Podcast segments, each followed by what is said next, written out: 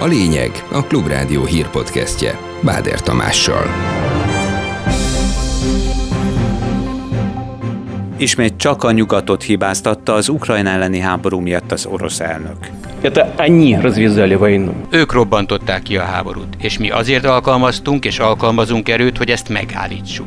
Közben Joe Biden Varsóból üzente meg a nyugat kiállását. Az elemző szerint a két beszéd együtt is érdekes. Ezek a párhuzamok, hogy a két elnök hogyan viselkedik, mit mond, ezek fogják uralni az elkövetkező néhány napnak a híreit. Jön a fix ára már az állami és önkormányzati intézményeknek, de sokkal könnyebb ez sem lesz kifizetni. Azért ez a fix tarifa nem azt jelenti, hogy jóval olcsóbban kapják az önkormányzatok, hanem egy átlagot számolnak ki. Rossz hír az albérletbe kényszerülőknek, tovább emelkednek az árak. Az általános bérszint is emelkedhet, ami miatt viszont a tulajdonosok bátrabban tudnak emelni. Még szerdán is szinte tavaszias marad az időjárás.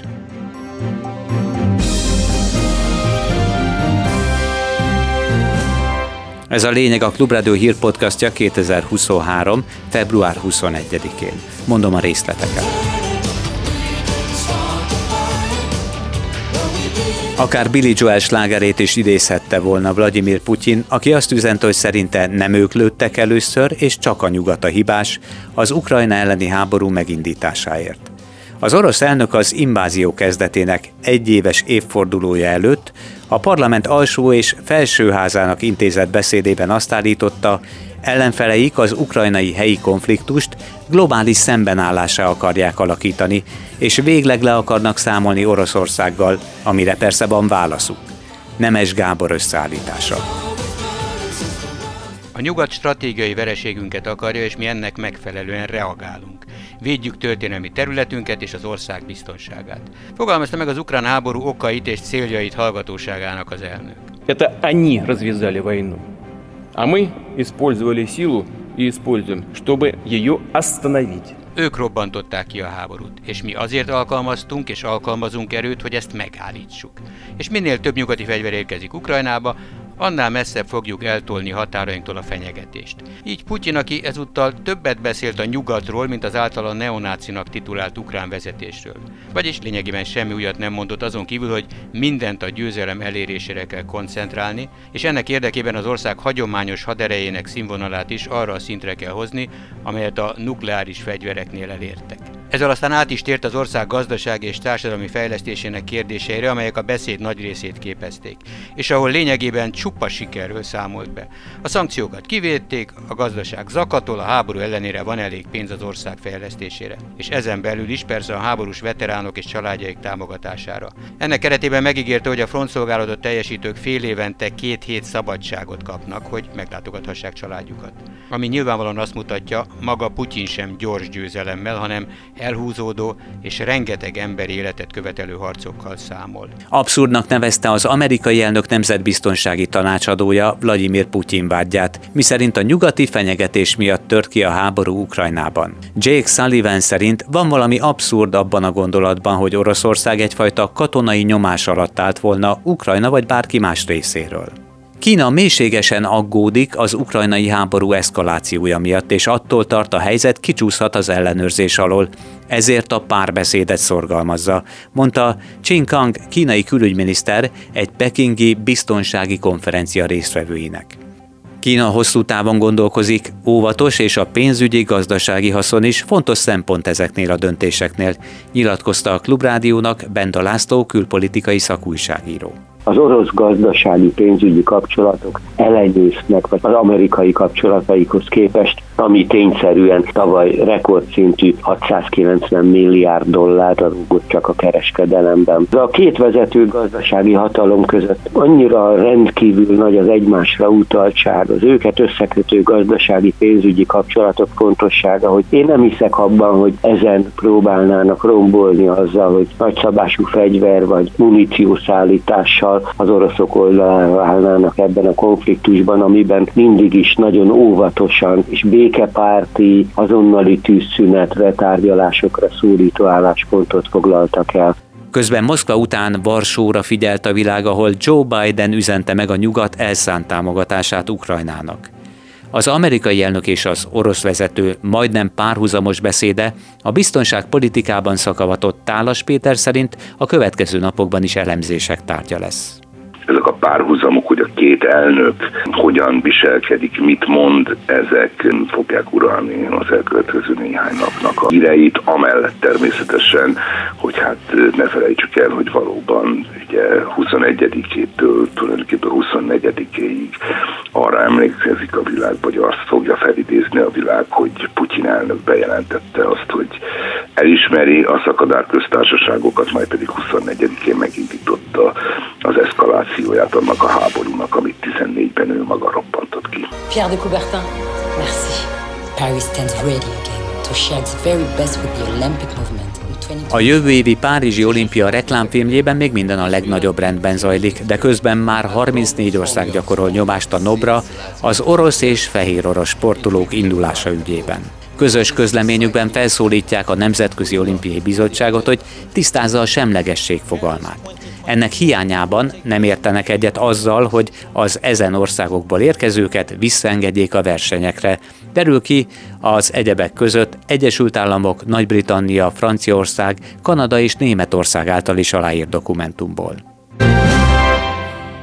Idehaza március legelején tárgyalja először a parlament Svédország és Finnország NATO csatlakozási kérelmének támogatását. Ha ezután megtörténik majd a ratifikáció, az EU tagállamai közül Magyarország akkor is csak utolsóként járul hozzá a két skandináv ország felvételéhez a Katonai Védelmi Szövetségben. Rajtunk kívül már csak Törökország marad, de Ankara jelenleg is feltételeket támaszt Svédország felé, Finnország pedig egyelőre legalábbis kitart a két állam közös beléptetése mellett.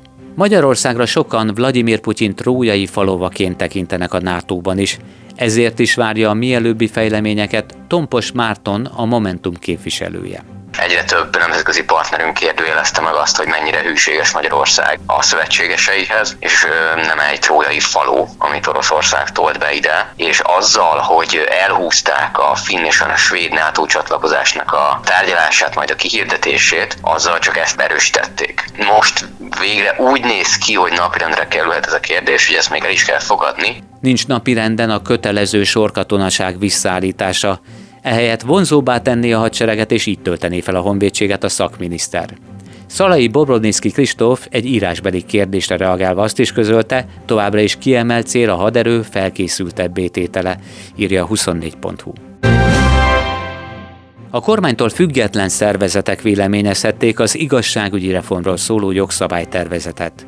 Az Orbán kormány által jobbára csak soros szervezeteknek titulált Ötvös Károly Intézet Helsinki Bizottság és az Amnesty International Magyarország képviselője az igazságügyi minisztériumban járhatott. Utóbbi emberi jogi szakértője Demeter Áron a Klubrádiónak úgy értékelte a történteket, hogy hosszú, ám annál kevésbé eredményes tárgyaláson vannak túl, és több lényeges kérdésben is mozdíthatatlannak tűnik a kormány álláspontja. A legtöbb dologban nem jutottunk közös álláspontra. Az egyik ilyen sarkalatos vitapont az az volt, hogy a kormány továbbra sem szüntetné meg annak a lehetőségét, hogy az alkotmánybírák automatikusan a kúriára kerülhessenek. A tervezetben az van benne, hogy ezt a jövőben megszüntetné, de a jelenlegi alkotmánybírák esetében nem. Holott szerintünk egyébként abszolút egyértelműen, hogy az Unió mit vár el, és az arra is vonatkozik, hogy már a most alkotmánybírósági tagok se kerülhessenek automatikusan a kúriára.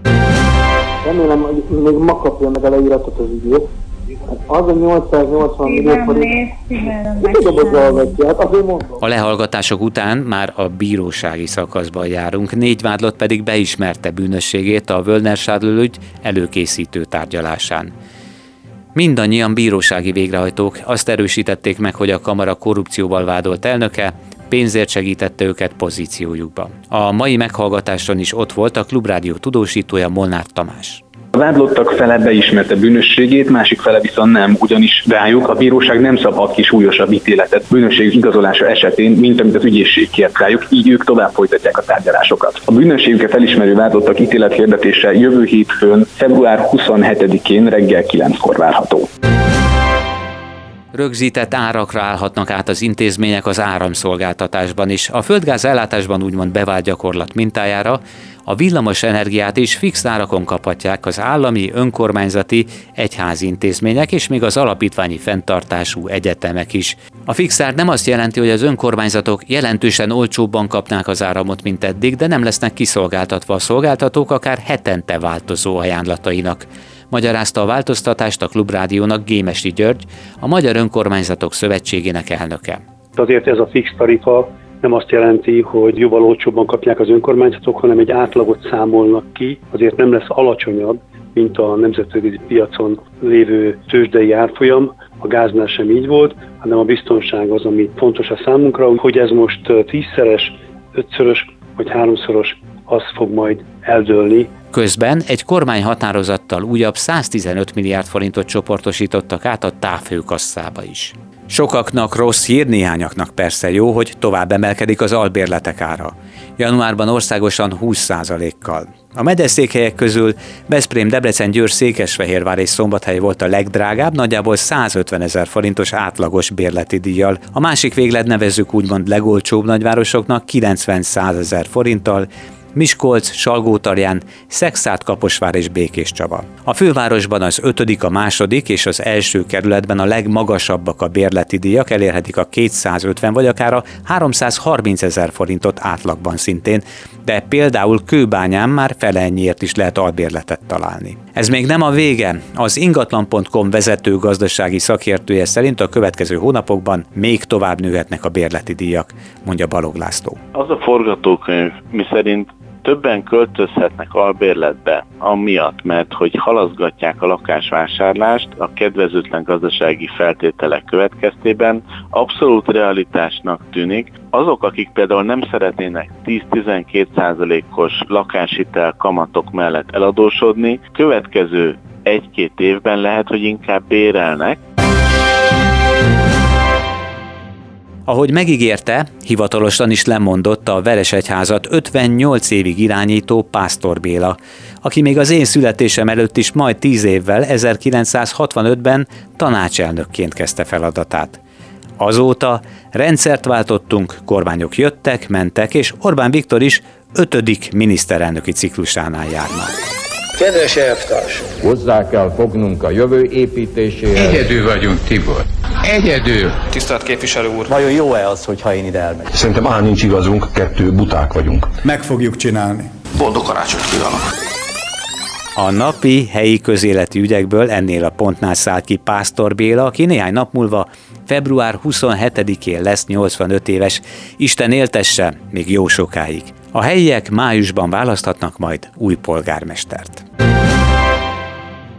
Figyelem, fontos bejelentés jön. Here is from Wales, Tom Jones and he's magnificent.